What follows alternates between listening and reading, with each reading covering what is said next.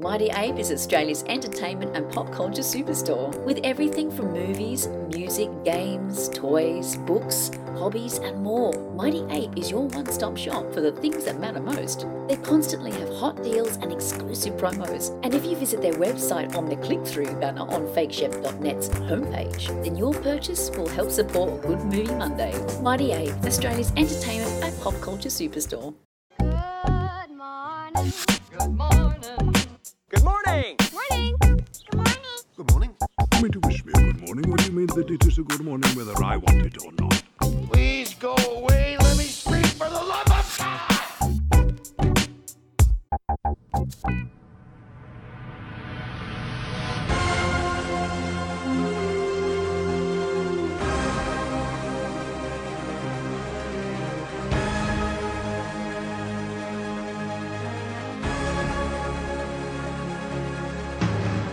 Welcome to the wasteland, Ben. Although I wish you'd left those bloody shoes at the door. Trampled that shit all over the place. Sorry. Wastelands, and they're always dirty, mate. They're always sandy. Yeah, really. Sandy and, and Windy. gross and, And windy. windy. And It's pretty exciting music, though, that we're just uh, got playing right now. And it's Albert Pyun's Cyborg. It's, it's, that would have been the totally obvious choice for me today because you know I always talk about Albert Pyun. Uh, probably too obvious, I think. and it was just his birthday, I think. It was just his birthday last week. So I And- thought for sure you were going to be doing, like, you were going to talk about nothing but, like, you know, nothing but Pyun films. Well, I was, and I was gonna al- almost gonna go with uh, Radioactive Dreams for this episode, but um, too predictable, mate. too predictable. So I've gone against instincts. I'm not going to discuss any of Albert's movies for today's show, but I couldn't kick this off without some at least some music from. Uh, from Cyborg, that's the alternative music to uh, to the film by Tony Riparetti, which was rejected for the theatrical cut, but um, Right. restored for the director's cut. So that's good. So who rejected it, if not the director? Would have been studio. The studio, right? Yeah. We're not paying for this shit. but it's you can clearly hear how amazing it is. yeah. Uh, context for everybody listening: if this is the first time you've listened to the show, yeah, I have an unhealthy obsession with uh, the work of Albert Pyun. And by the way, the guy opposite me that you heard talking has the same morbid fixation with director Jim Wynorski. So we're, we're, we're just a couple of pathetic fringe dwellers, mate. Yeah, I I have to say, I have never written a script for Jim. Whereas You- you have written for Albert. You should though. I should do it. It just takes boobs. I just, yeah, just any any kind of plot problem, add boobs. Ah, jeez. you are listening to Good Movie Monday. It's the weekly movie show presented by FakeShemp.net, which is the home of the nerdy cinematic ramblings. And as you've guessed, today's episode is all about post-apocalyptic movies, those neo-Western, Earth-ravaged films that are typically dry and dust-swept, but not always. Some of them are often very wet and overgrown with gross vegetation and stuff. Yes, and um, well, we might even incorporate dystopian into this conversation because it's basically the same thing. Yeah, it's like a a um a not too nice future, shall we say? That's right. That's, that's what they all are, really. What what uh, consists of an apocalypse, really? Like a social apocalypse, a, uh, My brain is too fried for that. a philosophical apocalypse, or does it have to be zombies, It- yeah, or a nuclear blast? Throw a dart and wherever it lands. Any of those things? Yep. My name is Glenn Cochran, and I would not hesitate to kill Ben, cook him over an open fire, and um, if push came to shove, you know, I'd probably have him medium rare. And let me tell you, I would last a long time because there is a hell of a lot of me. Of course, he is Ben Helwig, who I would uh, also probably wash down with a glass of Pepsi Max. I'm like the, I'm like the kid at the beginning of, uh, of uh, Zombieland. Like you know, rule number forty-seven: cardio, and it's the fat guy getting eaten by the football zombie. Like that's me. I'm one of the first to go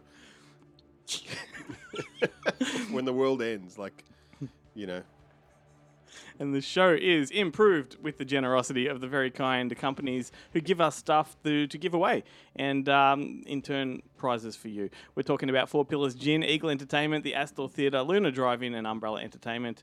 They are all online, so go visit their websites and social media, show them support in return.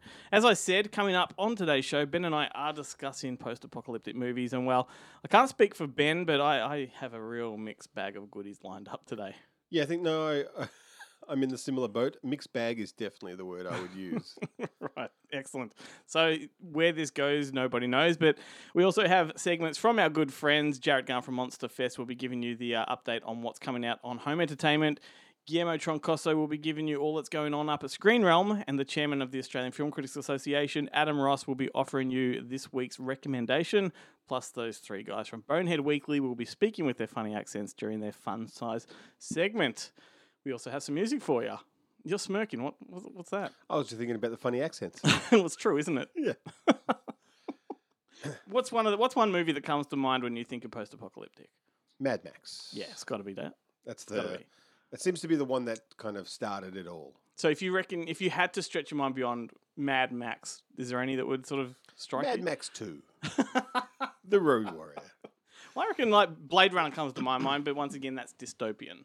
But you know, they're the sort of the pinnacle. Yeah, I mean, like, well, Blade Runner's a weird one though because it's, it's like it's like kind of Total Recall-y. It's like more sci-fi. Yeah, but then like on the fringes of the city, it turns into wasteland type of thing. Yeah. Which what was the um the movie based in the same universe as Blade Runner? Soldier with Kurt Russell. Oh, I didn't know that. Same writer, and he's, he's written it in the same. I just thought it was a movie with 200 Kurt Russells. That's all. I was like, and, and funnily enough, when it came, out, I was like, I don't want to watch this, like, because it's. I thought it was uh, um, Stargate Kurt Russell, where he's kind of like the asshole. crew cut. Yeah, crew cut, kind of you know super serious. Like I like, he has to be Jack Burton for me to you know really get into. Like I like him to be a bit incompetent. I reckon that's a pretty good movie. Look, I, it's one I've actually been meaning to go to go back and, and, and watch. Like, I have I have a massive list of films that I, for usually stupid reasons, didn't watch when they were ca- when they came out. Like, like I was would have been working at the video store at the time. I was like, I don't want to watch this when customers can come in and ruin it, and then just never watched it. yep, Uh, and then I watch them now, and I'm like, this movie was so good. Why did it take me so long to watch that's this? it. And that was Paul W S Anderson. So you know, Oh well, uh, now, now there's no reason to watch it. well, yeah. You've just you've lowered my expectations, so maybe I'll enjoy it a lot more. There you go. Well, anyway, let's waste no more time. Here's Jarrett to tell you what's coming out on DVD, Blu-ray, and 4K. Hey, this is Jarrett, and welcome to PE class. Now, it's an absolute cracker of a week for home entertainment this week, as we've got two of the major distributors releasing a slew of movies on home entertainment. And most of these are actually getting released on 4K Ultra HD as well, which is amazing. So, I'm going to start with Universal Sony Pictures Home Entertainment, and they're releasing George Roy Hill's classic The Sting with Paul Newman and Robert Redford on 4K Ultra HD. Now, this is from a brand new 4K restoration that was performed last year, and it's coming out in line with the US and the UK, so you won't have to import, you can buy local. It comes bundled with the Blu ray and ports all the legacy special features from the previous Universal Blu ray, so outstanding. Then also making their 4K Ultra HD debuts locally are Vertigo and Rear Window, two Hitchcock classics. Now, these two titles were released in Hitchcock box sets in the UK and the US, however, locally Universal are releasing them all individually, and they will be releasing The Birds and Psycho in the coming months. Now, these are an absolute revelation to look at on 4K Ultra HD. The HDR that's been applied to the films really augments the color and makes it pop, and it's just fantastic to look at. They've never looked better, not even on the original 35mm theatrical run of these films. This is just, they're, they're truly outstanding. They have to be seen to be believed. And I don't know if I mentioned, but they come bundled with the Blu ray and do port over all of the special features from the previous Blu ray releases. Then the last one I'll mention, you know, sort of in a larger or longer fashion than others, is that Three Days of the Condor is getting released on Blu ray and DVD. Now, this is from a new 4K restoration also. However, unfortunately, there's not going to be a 4K Ultra HD release, which is a shame because at the moment, the only 4K Ultra HD release of this film is in France and there's no English language track on it, so that's a damn shame. But however, look, I'm going to pick up the Blu-ray and it's sub twenty dollars, so look, it's it's affordably priced, and who knows how big a market there would be out there uh, for a 4K Ultra HD of this film locally. Uh, then a couple other titles coming out from Universal Sony that I won't discuss are my Fair Lady. It's coming out in 4K Ultra HD. It's just a 4K Ultra HD SKU. There is no bonus Blu-ray, so there's no special features. Uh, Sound of Metal, the Academy Award nominated films, coming out on Blu-ray and DVD. And lastly, Pixie is coming out on DVD. Then moving on to Roadshow. Roadshow. Oh my god, I can't believe it. They're releasing Zack Snyder's Justice League on 4K Ultra HD, Blu-ray, and DVD. Now the 4K Ultra HD is a four-disc set. I don't know what or if there is any special features on this, whether it's got bundled with the, the original theatrical version of Joss Whedon's, I doubt it. There's so little known about this release that I won't know until I go into a store next week and physically pick it up with my hands and have a look at it. I'm excited because, as far as I can tell, we are the only territory in the world that are receiving this film next week on home entertainment. So it's kind of a strange global first for Australia for such a big film as Justice League. I yeah, I'm just astounded. But anyway, I haven't seen it yet, so I'm going to pick up this 4K Ultra HD and give it its first burl uh, to see what it looks like in 4K with the Dolby Atmos. I'm pretty excited. I you know I hesitated on watching it on binge because the stream isn't always the best, and the best sort of streaming gets 1080p. So look, I'm very excited to have waited and checking it out on 4K Ultra HD. Now to tie in with that release.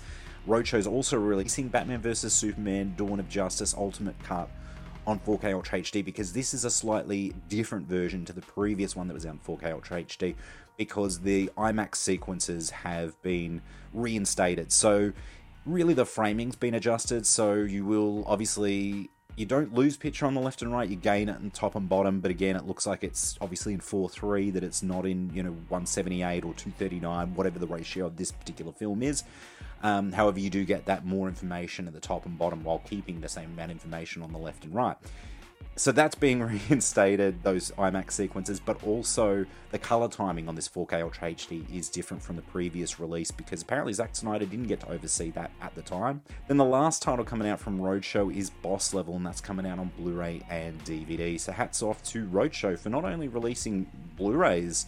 Uh, this week, but also 4K Ultra HD is mightily impressed. Then the last release I want to mention from this uh, week's, well, it's not even this week's release. It's it's out now and it's kind of silently crept out there, and it's only available directly through the label's website, which is Xfilm, and it's The Killing of America, which has finally come out on Blu ray locally. Now, this release does port all the special features and the exact same transfer you saw in Severin's US and UK release, except the local release has amazing reversible artwork, one of which replicates the old Palace Explosive video artwork. And it includes a rather insane 84 page booklet on the movie, and the amount of time and research that went into this booklet is astounding, and it's very specific to the Australian New Zealand release of the film, as well as the legacy of the film. It's got some new essays in there, and it's got so many images from the film's Australian theatrical release as well as the film's, you know, home video release. It's just, it's, I'm still getting through this booklet. It's incredible. So, uh, look, even if you own the US and the UK version, I think this is an, worth the upgrade purely just for that booklet. It's insane.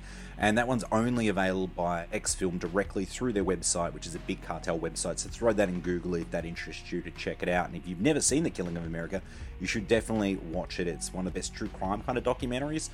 Uh, it's just something else. Anyway, that's it for me for this week. So until next time, stay physical. Jarrett Gunn, everybody. Uh, Jarrett is from Monster Pictures and Monster Fest, uh, both of which you can find on social media platforms. So go and uh, give them a like and a share and a follow and a comment and all that kind of good stuff. Now, Ben, before we get stuck into focus films, uh, you and I actually saw a post apocalyptic movie at the cinemas last week. We did. Quiet Place 2. How often do movies get released that align with our theme of the show?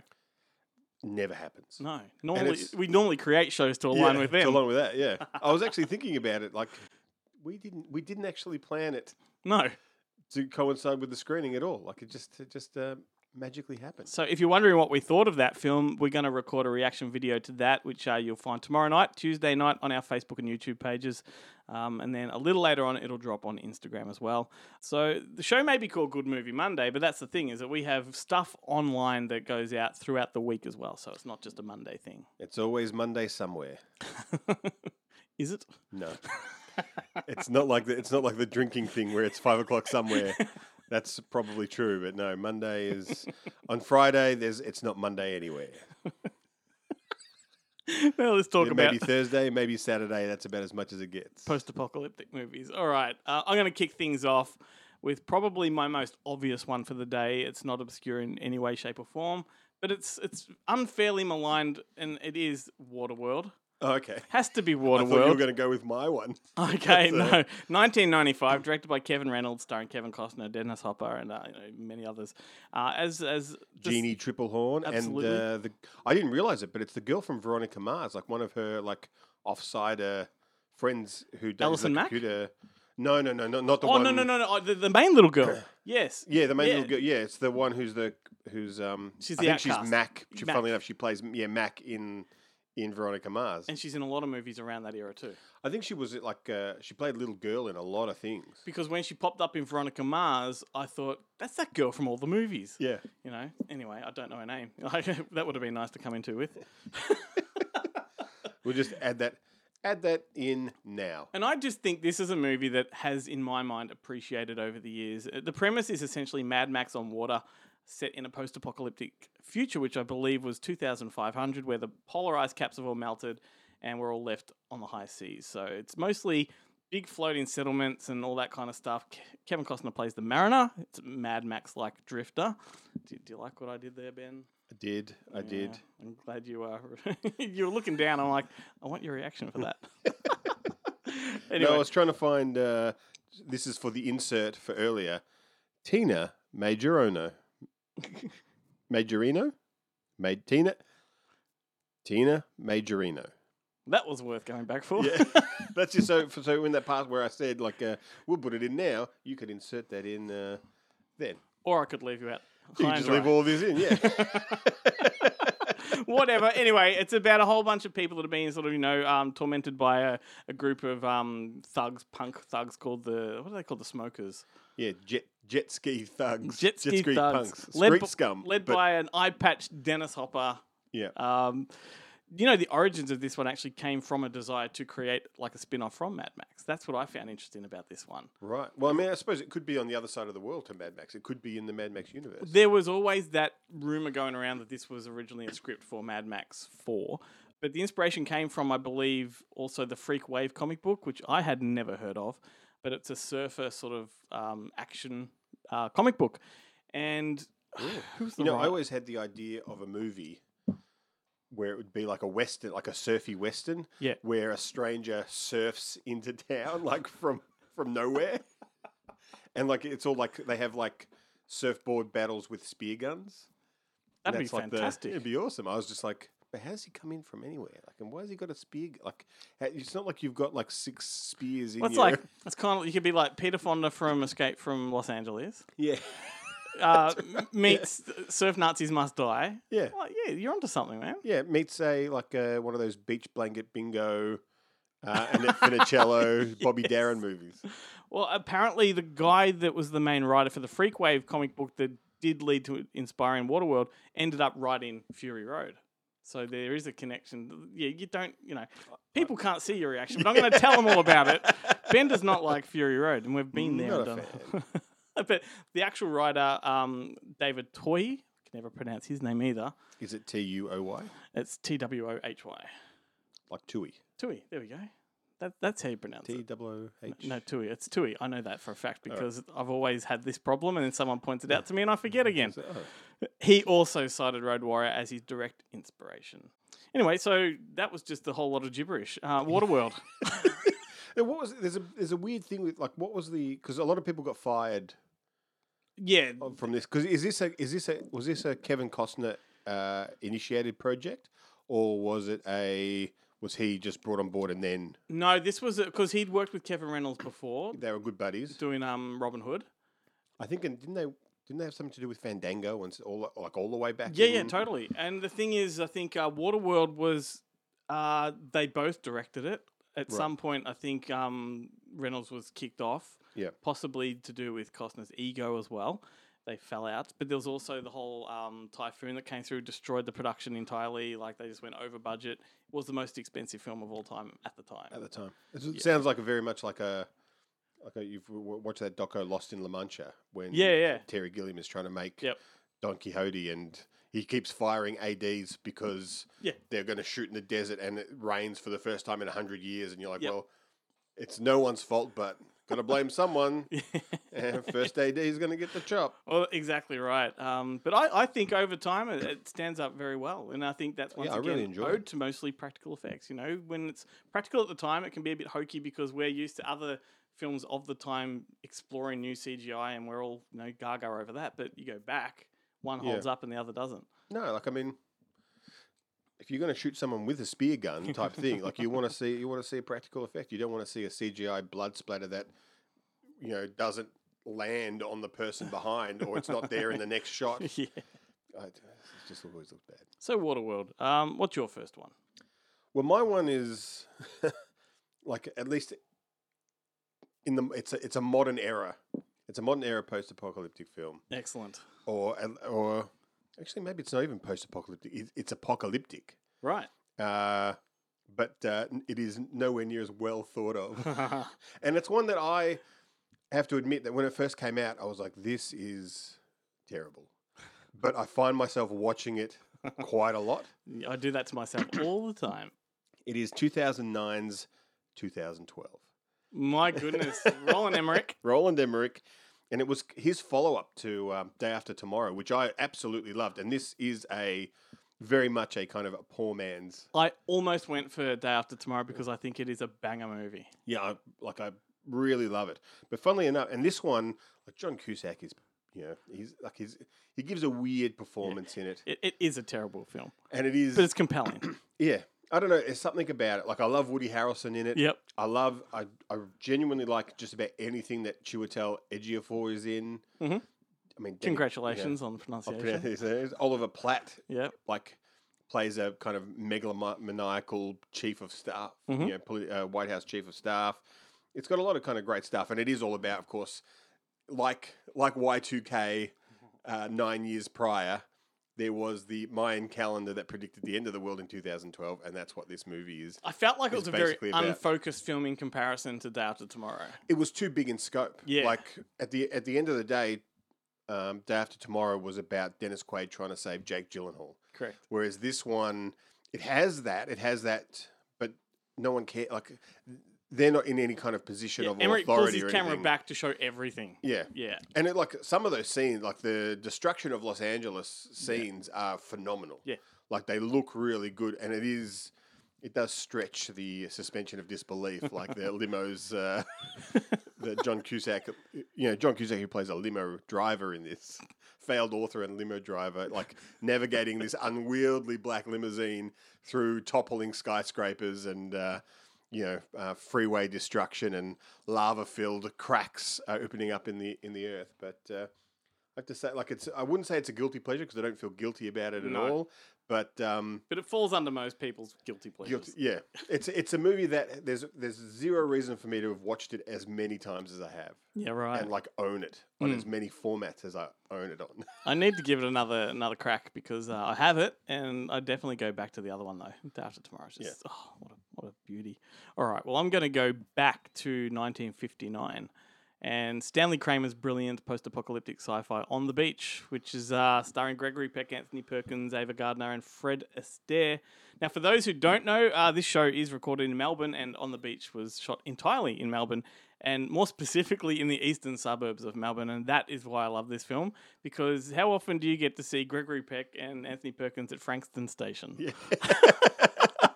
and they shot so much of it at Berwick and Phillip Island, and well, you know how you know how they you know that they shot it at Frankston Station because there's that one scene where Anthony Perkins threatens to box cut some cunt. it's, the big, it's the big giveaway.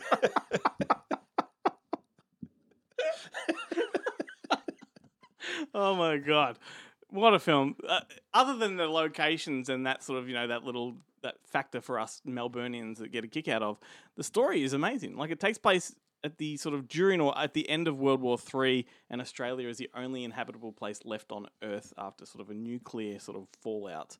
The entire northern hemisphere is decimated, and then factions of the US military are stationed in Melbourne, and like there is just the impending threat of that fallout drifting south. And in other words, they all know that the end is imminent. Like they are in their last Yeah. days. It's just a gripping piece of drama. The black and white is very delicious. I always like these films, you know, when they're in black and white. But yeah, um, just in general, stunning. And what more is there to say? I love the fact that um, apparently when they were here, there was so much attention on Eva Gardner being in Melbourne that everybody was on the beach trying to cop a look yeah. to the point that Fred Astaire, who was the biggest, one of the biggest stars on the planet, was able to just go down like Chapel Street into op shops and buy clothes without being recognised. Because everyone was so focused on like, can you believe Ava Gardner's in town? Never mind Gregory Peck or Or- anything. yeah, or Psycho. I mean, maybe it was, it was before Psycho. yeah, it was before Psycho. Before Psycho. Yeah. back when he was just there. Because this is it's been remade. It was remade in 2000, but there was isn't there a oh, with Armand Assante and Bryan Brown Yeah. and, and Grant Bowler. And that was mostly shot down on the Great Ocean Road, I believe. right, but there's isn't there's another. I thought there's another movie that's a remake in everything but name, Mm. But I can't uh, No, I wouldn't have a clue. remember what it is. But it's basically the same thing. It's very similar to that. What's that party movie that you like a lot, where they we Oh, these final hours? Yep. yeah, it's that Okay. people know that it's the end is coming and it's Mhm. what they do in their last. Yeah, It's a great concept. Yeah. Hmm. Well, there's no um, uh, there's no gangbangs look- in on the beach. Yeah, uh, looking for looking for a friend for the end of the world. and- yeah, yeah. You Well, know. I'm sure there are gangbangs on the beach, but just not in this film. yeah. I'm sure a lot of inhibitions were shared. Like there's a, a remarkable lack of looting from memory too in the film. But then Yeah, what's the very- point of looting it? Like, it's very civilized. yeah, There's panic, but it's civilized panic. yeah. I just love it. I think it's a really good concept that's sort of never been done as well. Mm. What's your next one? Uh, look, I'm going to keep it. I'm going to keep it modern, and I, I did talk uh, to you about this film uh, quite a bit over the last couple of days. Funnily enough, but Mhm. it is 2019's The Silence, Yes. which is a, a Netflix film uh, directed by John R. Leonetti, who is the man responsible for Annabelle, but more importantly, Mortal Kombat Annihilation. excellent. Uh, it stars Stanley Tucci, Kiernan Shipka, Australia's own Miranda Otto, and uh, John Corbett, who I'm always puzzled by his name being so high in the credits because I guess it's a maybe it's a surprise in the movie, but he gets killed pretty quick in the film. But it is a it's very similar to The Quiet Place. It's one of these sensory sort of Yeah. horror films that all came around at the same time. Yeah, so there was Yeah. a Bird Box, Yeah. Quiet Place, Don't Breathe. Don't Breathe. Yep. Very, very similar. And this one, like a bunch of, uh, almost like The Descent, a bunch of um, kind of cave hopping scientists Mhm. uh, crack through a. They go super deep un, in in. I think it's in like a national park. They're, Mm. they're excavating, and they go super deep and crack open this shell, and it turns out to be uh, like a nest of these pterodactyl type, like bird Man. I- creatures that look like every other CGI Yeah. kind of bird creature uh, ever ever kind of you know Yeah. created. I avoided this when it came out because of the fact that it was just sort of I felt like it was on the bandwagon of all these other films. I actually and I actually look I enjoy it. Mm, no, you were like, selling least- it. You were selling it. The, the kind of the first half, like it is. Um, and so basically, so these things come up, and they're because they've been living, you know, in pitch blackness the whole time. They're completely blind, Mm. Yep. but have incredibly sensitive hearing, and so any noise that are they're attracted to, and they Mm. Attack and kill it. It's a great concept. I mean, um, and that's there's proven. and there's you know there's some great you know there's some great kind of sacrificial scenes in this film where Mhm. they're like there's a there's a baby sacrifice because these people are trapped in a subway and there's a baby there that's crying and they know they're all going to die unless they get rid of Sacrifice this- the baby. sacrifice the baby and this guy goes to take it out and the mother kind of you know I'll go out with it and she takes the baby and Mm. you know of course is is killed they kill the family dog like they super they do a lot of kind of super kind of hardcore Great. kind of stuff, which is really good. And then they ca- they do. I'm to say it kind of lessens a bit towards the end because Mm. they bring in a cult. Right. There's a cult yeah. of these uh, religious nuts who have cut their tongues out, Mhm. and they're in the middle of some kind of religious ecstasy, looking for. That's kind of cool though. Like just in the concept within Oh, the context of the story. it is, but it just becomes kind of almost too much Yeah. of the plot. Yep. Like they're the lesser. They're really the like they they handle it a lot better in the Quiet Place too. Yeah. Right. which right. is, there's yeah. like a similar thing that happens in Quiet Place too. Yeah.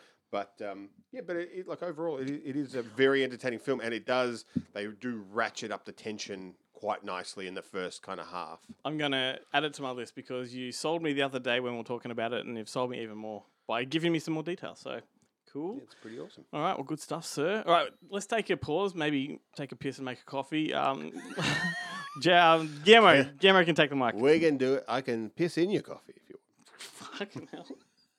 What's going on, everybody? It's Kid Me here again from ScreenRealm.com, Australia's favorite entertainment website covering all things movies and television. Let's cover some of the news from the past seven days, kicking off with Attack the Block 2. That's right, around a decade after the release of 2011 sci fi comedy action adventure film Attack the Block, a sequel is officially in the works. John Boyega, who broke out with the film, will be back on board playing Moses and director writer Joe Cornish will be back as well. In a statement, John Boyega said, It's been a decade since Attack the Block was released, and so much has changed since then. I'm excited to see this Haydn story return to the streets of London. Moses has remained one of my favorite characters to play, and bringing him back is a huge honor. No plot details have been released. Travis Knight, director of stop motion animated film Kubo and the Two Strings and Transformers film Bumblebee, is set to direct a vampire action thriller for Netflix. Titled Uprising, the film will be set after a global viral outbreak turns people into vampires and will follow a CIA agent who works against the clock to uncover the truth behind this uprising that's threatening to wipe out all of humanity. The latest draft of the screenplay comes from Jeremy Slater, whose credits include the US Death Note movie, The Exorcist series, and Netflix's Umbrella Academy series. Game of Thrones actress Nathalie Emmanuel and Garrett Hedlund are set to star in The Bride, a horror thriller inspired by Bram Stoker's Dracula. The film is described as a contemporary horror thriller that tells the story of a young woman who is courted and swept off her feet, only to realize that a gothic conspiracy is afoot. The film is going to be directed by Jessica M. Thompson, whose credits include indie drama The Light of the Moon and Showtime series The End. Screen Gems is pretty excited with this one. They want to start filming ASAP this year, and they're reportedly looking at this as a potential franchise starter. And get ready for Hocus Pocus 2. Bette Midler, Sarah Jessica Parker, and Kathy Najimy are coming back for a sequel that's heading straight to Disney Plus. The follow-up to the 1993 film will follow three young women who accidentally bring back the Sanderson sisters back to modern day Salem, and they must figure out how to stop the child hungry witches from wreaking a new kind of havoc on the world. On board to direct the sequel is Anne Fletcher, known for Step Up, 27 Dresses, The Proposal, The Guilt Trip, Hot Pursuit, and the series This Is Us. And following last week's news that I shared of casting for Knives Out 2, Kate Hudson has joined the growing ensemble, which currently includes Kathryn Hahn, Dave Bautista, Janelle Monáe, Leslie Odom Jr., and Edward Norton. Daniel Craig is returning to solve another mystery. Still no other plot details are known, nor is it known who Kate Hudson or anyone else for that matter will be playing. That about does it for me, guys. Thanks so much for having me. ScreenRealm.com for all your latest movie and TV news, trailers, all that jazz. Until next week, see you later.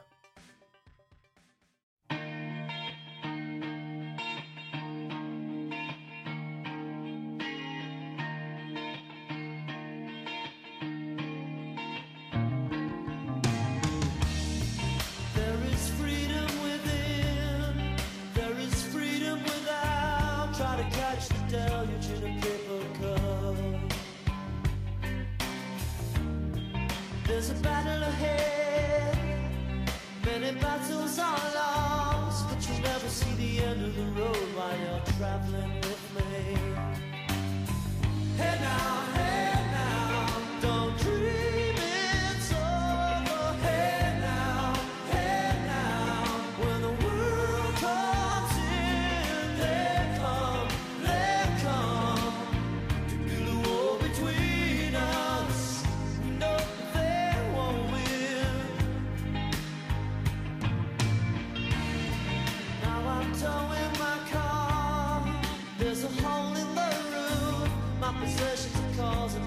suspicion, but there's no proof. In the paper today,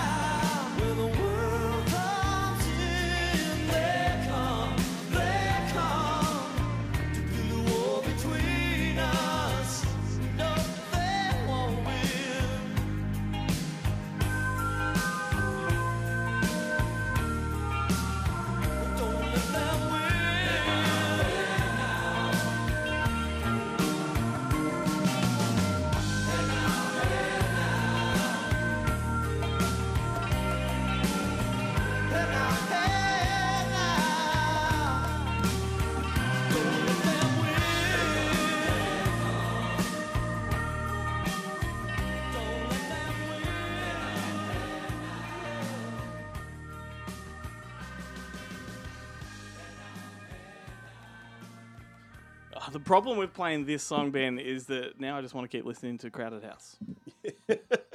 I just want to. I just want to sit there with Molly Ringwald and Corin Nemec and listen to it while burying family members. I in don't the even front need. yard. I don't even need to back announce that one.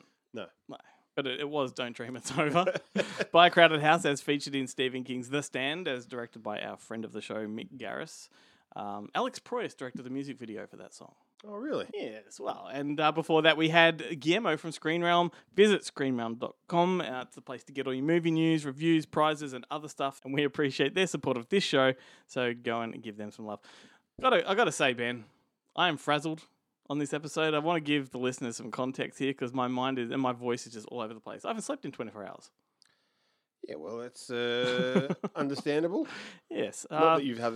It's not understandable that you haven't slept in 24 hours. It's understandable that you're frazzled because you haven't seen it. I think. I mean, personally, I've been listening to us talk. It doesn't sound any different to any other show. Maybe it's my brain that's just not in the same room right now. That's what it is. I don't know. Anyway, I just just in case this, uh, if I go back and listen to this and it sounds like a hot piece of shit, and that's why. You've, uh, It's not you. It's you've me. just given yourself an out. All right, let's uh, let's drop some more choice films on everybody. Ben, you can take the lead on this one. All right. So this time, I let's let's travel back All right. back in time to 1987 Okay. with Steve De Jarnatt's Cherry 2000. Oh my goodness. this is one of my favorite films from childhood. yeah. Uh, it is uh, Steve De Jarnatt. For those people who don't know, is the guy behind Miracle Mile and a couple of great episodes of TV shows that I won't mention here. Uh, it does star uh, David Andrews. I think it was David Andrews' first film. Mhm. Melanie Griffiths as the bounty hunter, E. Johnson. Uh, Pamela Gidley as the titular Cherry 2000. And then there's uh, Tim Thomerson, who uh, kind of steals the show as Lester, the uh, wasteland warlord. Mate, he was all over these type of movies back then. He like considering he was a stand-up comedian, he got into a lot of he got in, he got his mug into a lot of films. You could argue Trancers as dystopian too. Oh, totally. Yeah. yeah, hundred percent. Doll Man. Doll Man, Yeah. not so much Doll Man Nemesis uh, two and three and four. and four. um, but this one, so this one, so if you've never seen Cherry Two Thousand, Cherry what Cherry Two Thousand is a sex doll, basically, is a very and David Andrews, like it's it's in it's set in a, in a future where human interaction is very much contractual. Yeah. Like there is a scene in the film where th- he's at a nightclub. Marshall Bell, his co-worker, convinces him to come out to a nightclub where you see a very, very young Laurence Fishburne as a lawyer uh, drafting up a contract, a sexual contract between two people at the nightclub about what they can do and what they can't do, and is there cuddling after, and when do you have to leave, and like everything is incredibly regimented and. Uh, David Andrews is not into this at all. He's in love with his uh, Cherry 2000 sex doll, which is a very hard to find sex doll. And after one, uh, he comes home one day and she's washing the dishes, and uh, the suds that he decides to uh, have his way with her, and the suds from the washing up go every because in the future they don't have dishwashers. Mm. The suds go everywhere, and um, and she short circuits. Mm. So when he tries to get her to get a new one Mm. that he can put her chip into, he's told that that's impossible. The Cherry 2000s were discontinued, and the only place to get them is out in the post apocalyptic wasteland in the Forbidden Zone, which is actually Las Vegas. It wouldn't be anything like Steven Spielberg's AI, would it? No, not at all. it sounds exactly like AI. Um, and so he has to then hire a bounty tracker by the Mm. name, by, who's played by Melanie Griffiths, Yep. to help him enter the wasteland and retrieve his sex doll. And of course, along the way, he may or may not kind of fall in love with the real woman, Melanie Griffiths, and uh, you know make the ultimate sacrifice in order to save her at the end of the film. Would it be accurate to say that you discovered this film by googling sex doll? I found this way before Google existed, my friend. I don't know. I don't know. Actually, know how I This first begs came a lot of across it. questions. Like it was a, it was just a science fiction film that was that did the rounds because it was very, despite the fact that it does feature a sex doll. There's no nudity. There's no explicit violence. I think it was just on TV quite a bit in, Mm. at the time. Well, it was that era of like you know, um, what was it uh, Weird Science, and you know, you had all these Yeah. sort of you know young boys, you know, conjuring up hot Very much chicks. so. Yeah. Yeah, hundred percent. And then, funnily enough, like this movie has spawned a burlesque show that is excellent. Cool. Well, um, the fact that you said Melanie Griffiths, I almost this is the one I almost chose that I thought I won't do because I thought you would, and that was A Boy and His Dog with Don Johnson. Yeah, right. Uh, I didn't go with it. I do like that movie though. It's so batshit crazy. I was gonna say it's it's just it's a bit OTT for me. Yeah, and if you've never seen that, let's just do a little bit of a recommendation. So that's essentially a post-apocalyptic wasteland, and it's a boy and his dog, but the dog's got telekinesis Yeah. and can talk to him, and it's just and but he's he commentates everything the guy does, like you know he insults him, like I can't believe you can't believe you can't get laid and all that kind of stuff. Yeah. And there's all sorts of weird. The people he runs into are weird. Yeah, strange. Dress weird, and Yeah. it's all. I do I, Weird. I do like it a lot, but definitely weird. I've gone for a weird one though. Yeah. So for this one, um, I've gone with a kooky animated film from 2009 called Nine, which um, was Oh. directed by Shane Acker, but more famously produced by Tim Burton and uh, let's see if I can get the name right, Timur Bekmambetov. he's the guy that you're- directed Night Watch and You're on your own with that one. Abraham Lincoln Vampire Hunter. He's he's a Russian director that Yeah. um, yeah did the Night Watch Day Watch saga. He Anyway, did the original and the remake. there was no remake. They rem- the American didn't they do? No, Night Watch was a thriller with no. That's a different one. That's a Ewan McGregor one in the hospital. No, no, no, no, no. I thought they I thought they did the Russian one. They like the there was they saw the Russian one, said this is really good, and then they got the same guy to just do it, do do the same version, basically Not that I'm aware of. like Haneke with Funny Games. Yeah, right. No, not that I'm aware of, but he did do Night Watch, Day Watch, which was part one and two. There was supposed to be a third one, which Yep. was going to be an American one, and that never came to be. Because it was all Miramax were doing them, right? I think so. They brought them. They, well, they, they, were Fox, they were Fox releases. Anyway, I oh, digress. okay. Uh, nine uh, takes place in an alternative 1930s, and uh, Earth has been decimated by a great war between mankind and machines, and all that's left are a group of nine rag dolls known as Stitch Punks. And uh, they were created by a scientist who was originally forced to build the Great War Machine that ultimately caused the extinction of mankind. And these rag dolls have been brought to life with alchemy and a talisman, but they've got parts of the soul of that maker in them, and they hold the key to maybe, you know, bringing mankind back to life. Yeah. It's a complex and convoluted kind of thing, but it is a visceral treat. It's got that steampunk aesthetic, which I like a lot. It does get overused a lot, but the whole Tim Burton stop motion quality is there. So, you know, his films like Corpse Bride and things like that kind of has that sensibility, but there's a bit of Studio Ghibli in there as well. It kind of has a real sort of Japanese flavor to it too. So, yeah, look, I get a kick out of this. How's this for a cast? You got Elijah Wood, Jennifer Connelly, John C. Reilly, Crispin Glover, and Christopher Plummer. Like, that's a good Yeah, cast. right. Yeah. If you've never seen it, I highly recommend it. It's called Nine, and it's just the number nine, numerical, numerical. Yeah. So I always used to get it mixed up with Coraline because Yeah. of the button eyes. very similar, and Yeah. once again, like not a Tim Burton film, but comes from that stable of you know. Yeah. I think that was Henry Selick or And they're around the same time. They're very, very close. They came out relatively close together. I think. definitely, definitely did. And uh, yeah, but I actually, oh, they're both really good. I was going to say I like Nine more, but I think they're probably neck and neck. Yeah. Both creepy though. Both nightmarish Super for kids. creepy. Like, yeah, like that was the great.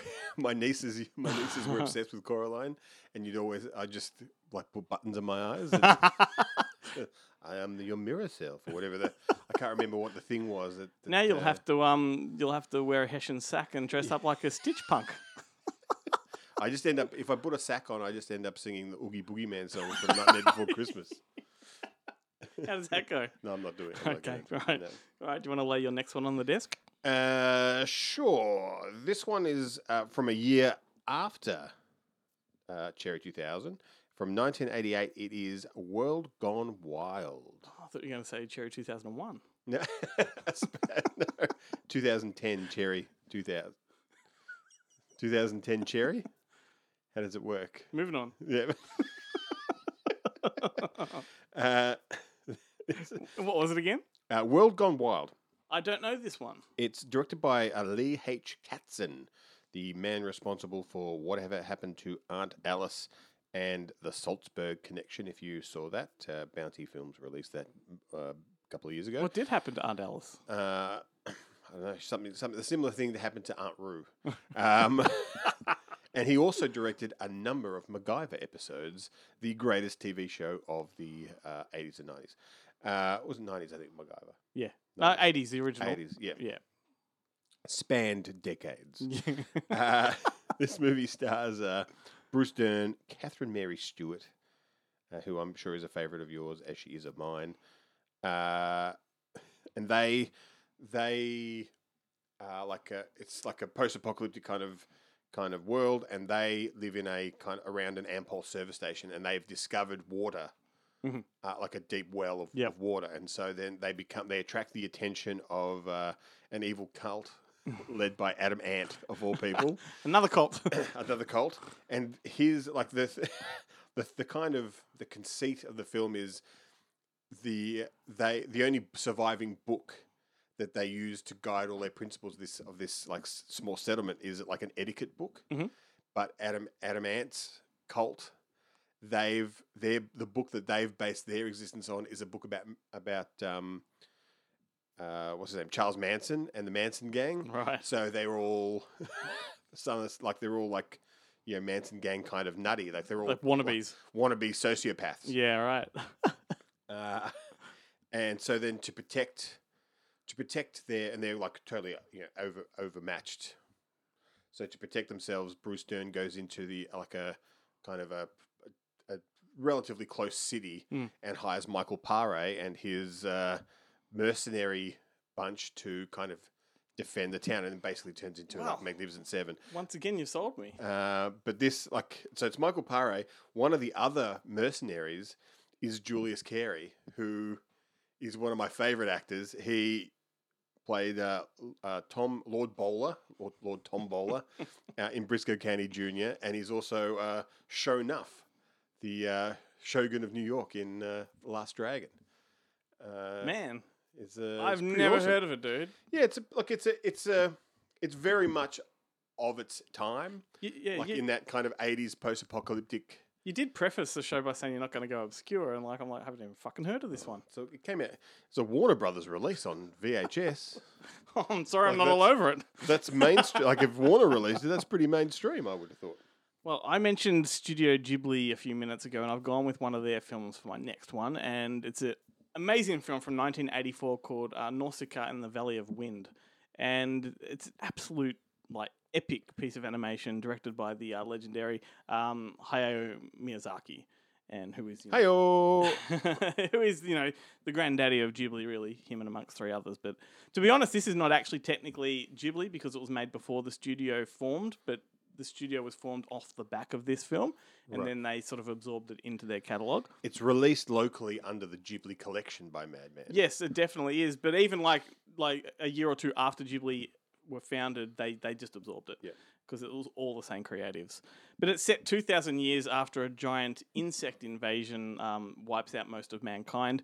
Tells a story of a princess who finds herself up against another kingdom that are trying to destroy the poisonous forests where all these insects sort of you know, live. But by destroying those ecosystems, that really will doom mankind's survival. You know, so she sort of you know is on this mission to sort of you know find a middle ground to live in harmony. Once again, I, I love uh, I love the voice casts of the English versions of Ghibli. Uh, Yeah. A lot of people disagree with me, but I like Ghibli's Americanized versions simply because I think quite often their films are set in westernized societies and cultures. Yeah. So having the English translation, animation you can translate easily. Like they're not lip synced. yeah that's You know what right. I mean? So for this one, you've got Alison Lohman, Patrick Stewart, Shia LaBeouf, uh, Uma Thurman, Chris Sarandon, Mark Hamill, Tress MacNeille, and Edward James Olmos. actual cannibal shia labeouf That's right. i actually like i haven't i saw this movie on video hmm and i was shocked at how gory and violent it is Really, really graphic, and that's Ghibli as well. Like they have this, they're called like Disney of the East, Yeah. but but their stories they they respect young viewers a lot more. Like they they give them Yeah. that glimpse of the darkness, you know, which films of our generation used to do back in those days. yeah totally You know, which when you look back at kids films yeah, from the from the from the late seventies and early eighties, you'd be shocked. Like they would they would never get Yeah. away with it. I saw a great meme the other day of like it like Madame Tussauds Wax Museum or somewhere like that, and it's the werewolf from American Werewolf in London with its grizzly jaws open, and next to it's a Labrador, like Yeah. dog, and the the quote on the screen says like PG in the eighties, PG now, which sums it all up really. Yeah, Um, anyway, I just think the animation of Ghibli is amazing, but Nausicaa is particularly good. Uh, it's very it, it, it gives Star Wars a run for its money in, in, in its concepts and all that kind of stuff, and, and even Dune. There's a bit of that in there.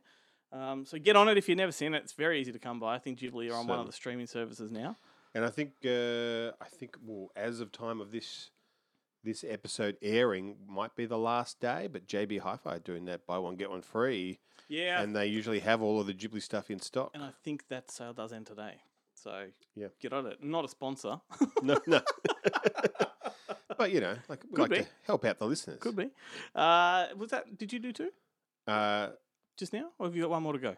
I've got another one, Go for it. but that's that's that we'll have done five then. Okay, no. Hold on. Hold your horses. Yeah. we'll, we'll throw to the Bonehead Weekly podcast first. Uh, those three guys from Kentucky Joe Lewis, Chad Jennings, James Thomas um, they do a special fun size segment on this show if you've never heard it. And um, we love the partnership and we appreciate the value that they bring from that place in the world where they are. Uh, so without further ado, now that I've said that, they're probably going to fuck it up. Bonehead. No, you got it. You find that little record button. Welcome to Bonehead Weekly Fun Size. We were asked to talk about post apocalyptic films. Swear to God, it wasn't Glenn. We'll edit this out in post, right? No, no, we ain't Probably not. We did a whole episode as a is a plug for uh, for our Bonehead Weekly, a show that we do over here in the states on post apocalyptic films, as I remember. Also referred to as the colonies by somebody, I'm sure. By some of them, yeah, yeah, yeah. So we have a lot of experience because basically our lives are post-apocalyptic. What are some of your post favorite post-apocalyptic? it's it's called talkie talkie speaky speaky. Well, I was gonna let Chad go. I'll just uh, talk about one of my favorites. It's kind of on the nose, but I like it. Uh, one of my favorite directors is Jean Pierre Jeunet, and one of my favorite movies from his is Delicatessen.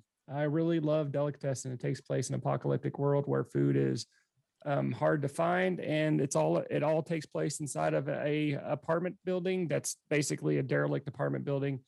The the man who runs the building is uh, hires a maintenance guy, and also too he feeds the people inside the apartment through nefarious means. Don't want to give too much away. It's in French. It's well worth the shot. Where what well worth the view. Check it out. I've got two, and I've talked about both of them on. We don't care about the postman. An ad nauseum. Waterworld. Children of Men, and it's one of my favorite movies. It came out in 2006 the same time as Pan's Labyrinth, and I just think 06 is one that was just a fantastic year for movies. But the other one too is The Last Man on Earth. It's the most faithful adaptation of which book, James? I Am Oh, Legend I by Am Richard Legend. Matheson. Richard Sorry, I was- Matheson, my favorite, favorite, favorite Richard Matheson book is Hell House. But right after that is I Am Legend, and it's one of my favorite post-apocalyptic stories where in the future, because I think a lot of people know Children of Men, but in the future, the world's overrun by vampires and there's just one human left, and he is legend. I I'm going to talk about one that I've talked about before, but I want to start it this way by saying what a great writing cast this screenplay had. John August, who wrote a lot of the Tim Burton films, Frankenweenie, also wrote Go, uh, Mhm. Big Fish, wrote all those films. You get him and Ben Edlund, the creator of The Tick, also author of a lot of different screenplays and things like that. And then you get this guy that I don't know if we're allowed to talk about anymore, but his name is Joss Whedon Yeah. and they all collaborate on a screenplay about that begins with literally the destruction of the earth made into an animated film with Matt Damon, Bill Pullman, John Leguizamo, Nathan Lane, Janeane Garofalo, and Drew Barrymore. It's Titan AE. I give it credit because it's one of the few apocalyptic films that I can sit down and show my kids and be like, see that planet? That's where we lived and it's gone now. Best of luck to your generation. I'm a terrible father. But if you've never seen Titan AE, based on just that writing, the screenplay authors, it's great. The the original story was by Han, Hans Bauer and Randall McCormick, but the screenplay was by those gentlemen. Uh, it it's not to everybody's taste, but I do love Titan AE. I was one of the 15 people in America, I think, that saw it in theater. Love the soundtrack to it. Love everything about the film. It's just a lot of fun. Skip it. Watch WALL-E. This has been Bonehead Weekly Fun Uh, Size. WALL-E, the world doesn't blow up. it's it's pretty post-apocalyptic. We discussed it in the episode. I know, but it doesn't blow up. There's still a world there. Your mom blows up. The Drej blew up the whole planet. He took the whole planet, Joe. He took, took the, the bar. He took the whole bar. This has been Bonehead Weekly Fun Size. It's all a matter of perspective, really. Some might argue that they fuck it up each week, but others might think they're actually quite informed and funny. You're just upset because uh, every week you ask them not to uh, make out like you've demanded they do the they do the episode, and every week they uh, say, "I don't know what Glenn was thinking, making us do this." Yes, That's uh, my they- that's my version of They, a Kentucky they, they certainly do like to give me shit, and I figure I should give them some back. But they didn't well, fuck you know, up. it's nice that uh, they think of you as their uh, overlord, their uh, Good Movie Monday uh, major domo. We are a collaborative here at Good Movie Monday, and that's the way I like it. Um, but thanks, Boneheads. Be sure to check out their full length show, Bonehead Weekly, wherever you find your podcast from. That was actually my impression of Joe. Oh, was it? That was my Joe before. Maybe next week I we'll have a segment. Jo- I can only do Joe's like, what was Glenn thinking? I don't know who Glenn had to blow, or please. You're welcome on our show anytime. He always, he always wants our guests. And I'm like, you're flattering yourself if you think that the people that we interview listen to the show once we've done it. Hey, the other guy that we have on this show is Adam Ross, and he's the chairman of the Australian Film Critics Association. He also appears every week on Triple M and Ticker TV. Uh, we're lucky to call him one of ours, and he was here first. So uh, here he is with this week's post apocalyptic recommendation. Hey guys, it's Adam here from Adam's Just Seen with another Good Movie Monday recommendation. This week we are doing post apocalyptic films, and the post apocalyptic film that I have landed on is 12 Monkeys. Now, the plot of this movie is terrifying. Uh, in terms of how prophetic it is with what's going on now. So, a virus has entered the world and has killed a bunch of people, basically 99% of the population, and some people live underground. Now, what we also have at our disposal in the future is a form of time travel. So, we as a society use that to send people like Cole, played here by Bruce Willis, back in time to try and figure some shit out. The reason why this movie, uh, except for its you know twisted, incredible plot, is kind of so cool and memorable is the direction of Terry Gilliam. Now, Terry Gilliam kind of does this steam junk aesthetic in this movie and he fills every frame with these bizarre kind of complex but cheap looking trinkets. And so his production design makes you wholeheartedly subscribe to this version of the future it's quite startling how technically impressive this film is even especially revisiting it and you know there's so much padding that happens these days with cgi backdrops and stuff like that and gilliam is just putting in all of these intricate details to try and make you believe this story. Um, Willis here as the lead is amazingly kind of against type. You know, I mean, this is as far from John McClane as you can get. He's kind of everything from a ball of rage to a slobbering mess. Uh, you know, he's very empathetic in this movie. He's very scared because basically, as a cipher for the audience, I mean, he's in a very, very confusing situation, as are we. Uh, he's afforded incredible support here by Brad Pitt, again playing wildly against type, um, and he was awarded a Golden Globe and an Oscar nom for this performance, and he is really, really going for it. But if you've, you know, I'm, I think that most people, well, that are probably listening to a film podcast, are a little bit susceptible to sci-fi, to clever, twisted things, and this is one of the best ones of like the last 25 years. So if 12 Monkeys has managed to slide under your radar, go and check it out. And I think that you'll genuinely be deeply impressed by Gilliam's chops as a director and this really, truly twisted screenplay here by David Peoples, who also wrote Blade Runner. So check it out. Five stars from me. 12 Monkeys. 12 monkeys. In a barrel. Funky monkeys. You could actually Do, play uh, do, Beastie Boys. do the funky given. it's hard to argue with 12 Monkeys. It's a great film. Never seen it. Wow. Get on it, boy. I don't know why. It would say I just uh, people in a mental institution like those movies, like people being crazy, don't appeal to me. I don't like uh, Dream Team. Well, no, they're fun. That's that's that's fun. Like that's not. Uh, they're not being asked to save the world. They're just being asked to not take their clothes off in a church. So what you're saying is that crazy people aren't capable of saving the world. I'm just digging myself deeper into a hole. I no, I'm, they're perfectly capable of it. I just don't want to watch them do it. Fair enough. Like, and you can you- send all mail to Ben. all right, another recommendation each. Uh, ben, I would like you to go first on this one. Drop a big right. fat one on me, mate. So this one certainly is a fatty. Uh, from 2016, uh, I'm going to talk about Ana Lily Amirpour's The Bad Batch, which does I when I was thinking about doing this review, I was like, this is definitely a post-apocalyptic film. Mhm. And then when I went back and, and watched it again, I'm like, oh no, it's it's actually um, more dystopian because the whole plot of the film is is Suki. It starts Suki Waterhouse, and she is basically for undisclosed offences kicked out of society and like sent to, to fend for herself in the, in the desert. Yep. Where they've it's like Escape from New York, where they've Mhm. sealed off a part of I'm assuming America, Yeah, she's cast out. and she's cast out and has to survive. And immediately, she's immediately beset by two women in a golf co- golf cart who knock her out, cut her arm and her leg off uh, to consume, and then she has to, um, you know, kind of fend for herself. And uh, Jason Momoa pops up. Jim Carrey Mhm. does a great has a great kind of appearance as as a wasteland bum, aka Jesus Christ. it's a very weird. Keanu Reeves uh, pops up as uh, what's his what's his name? He's like the the sweet or the cream or Can't remember, but it's definitely one of Um, those movies. Like, remember a few weeks ago we were talking about those movies. the dream. Maybe it's the dream.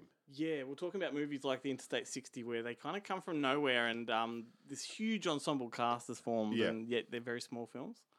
And this, well, I think everyone because uh, prior to this, Ana Lily Amirpour had done A Girl Walks Home at Night, which was Yeah. like this Yep. kind of massive indie kind of hit. Yep. And so I think a lot of these people were like, "Yes, I want to be in her next Yep. thing." Yep. And uh, Jason Momoa, like he bulks out like like you wouldn't believe it. And there is actually there's a great kind of it's very almost fetishist fetish fetish fetishistic fetish. What how's the word? I, I can't say it. It's they she I fetish, wa- I- fetishizes. I don't want to try. uh, muscle men. Like, and there's a scene Yeah. where all because they're all and the, it's possibly the first film where muscle men existing in a post-apocalyptic environment like Yeah. Mad Max or stuff has ever been uh, actually like justified because to become huge like that, not only do you have to consume a vast amount of steroids, Mhm. but you really have to get that protein up.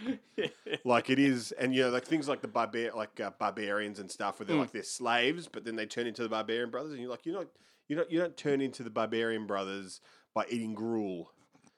You like it just doesn't happen. You die. You don't, uh, and being worked to death. You don't get super muscly. And these guys, uh, well, they're consuming human flesh, and they all they do is exist in the desert, pumping iron and eating dudes. It's a really good thing you didn't do the uh, synopsis on the back of the video. You know, was it fetishists? Fetish, fetishistic. Fetishistic. It's just. I it's- could write so- it. I could write it. I just I wouldn't say that. It's like it's like if you read a fantasy novel. Like you you rule number one of reading any kind of fantasy novel is do not talk about any of the characters out loud because the minute you have to say their names the minute you're like, what am I doing with my life? Like this is, sounds stupid. Well, it's just a wonderful thing. I'm not the only one slurring my words on this episode. That's, that's my Well, point. In my defense, I haven't been up for 24 hours, but I'm quite drunk. Uh, well, before I went all the way back to 1950s for my earlier choice on the beach, I'm going to bring it all the way up to 2020 for my next one. So Bring it on up, bring it on up. bring it on Greenland, starring Gerard Butler and Ooh, I uh, like Monica this one. Yeah, did you watch it? Yes. Oh my god, what a film! This took me by surprise. I can tell you. I can like it is like I, I I thoroughly enjoyed it. I thought it was an odd. I thought it was odd that it existed. Yeah. Because I feel like it's um, deep impact Well, it has that that from a deep from impact a, just feel. from a different a different perspective, like just from Joe Blow who lives down the road. Totally, totally, and that's what I liked about it because I'd seen the story before, but I Yeah. hadn't seen it told this way. Like it was told Yeah. in a very um, urgent, matter of fact kind Yeah. of way. Uh, it is it depicts the uh, mankind in its final hours, which we were talking about before. Gerard Butler and his family being on the government's emergency list to It's a, is seek it shelter. Morena Baccarin is the wife. Yes, that's right. Um, and they are told to just pack one bag, hit the road, and go. But when they get to the uh, the the air base, they find out the son has a medical condition and therefore won't be accepted.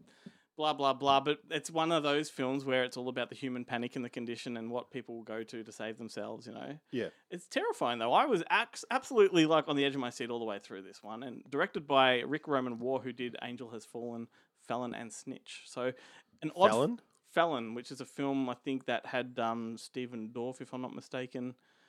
The Dorfinator.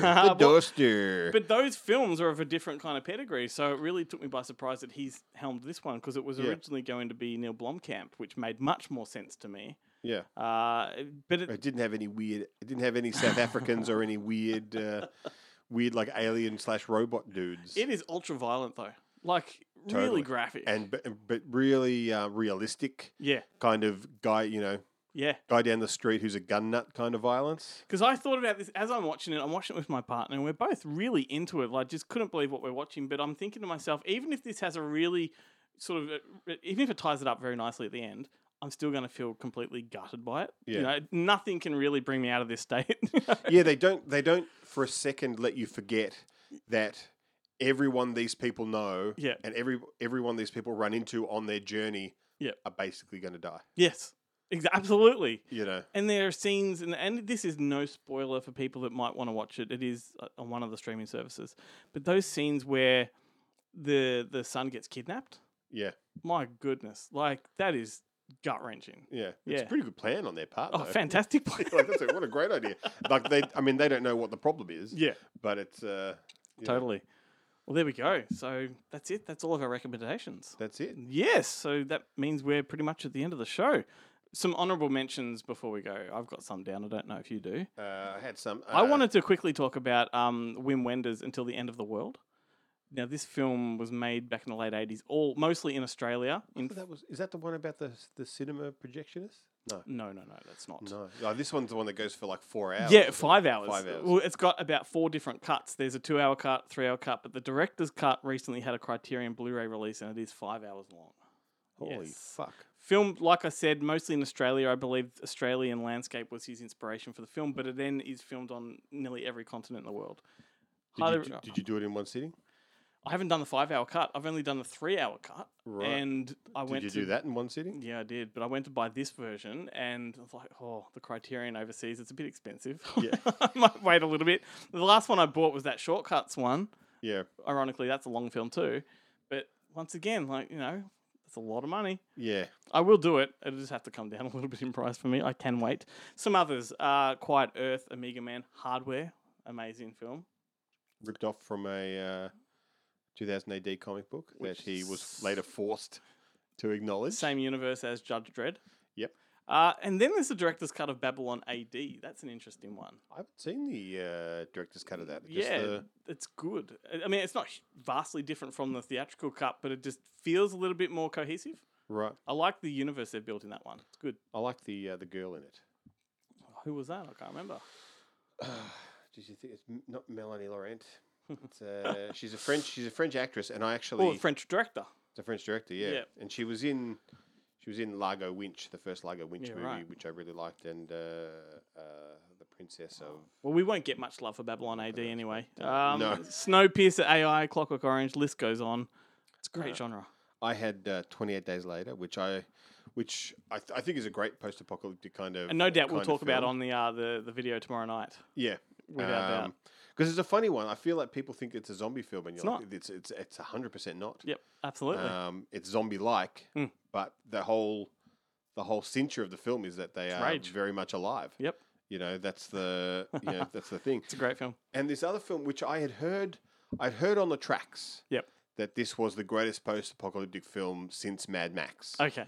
Uh, it's called Interzone.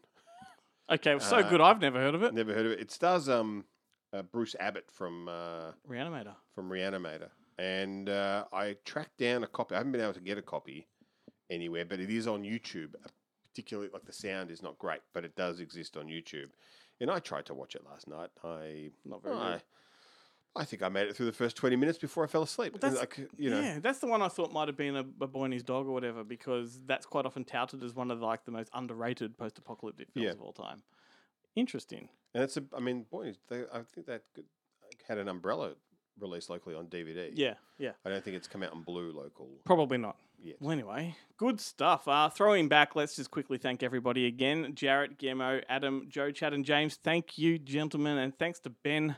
Uh, good stuff, sir. Um, could you just start basting yourself every night um, in preparation? That would be much appreciated. Sure. Any final I'll words? just I'll eat just like a ba- like herbs. Okay. Lots of bag of herbs to, you know, and keep the fat content high. No Pork, coriander. pork myself up. No coriander. No. A lot of a lot of pineapple juice. we're gonna we're gonna sign off with a song that is all about the end of days. Uh, it's called "In the Twilight," and uh, it's for me one of the most powerful songs from a concept album called Year Zero by Nine Inch Nails, which is uh, supposed to have been adapted into a film and still has not been done yet. But here it is. This song paints a very stark vision of what 2022 might have been from the perspective of 2005. Uh, have a great week, everyone. We'll see you in seven days' time to do it all over again.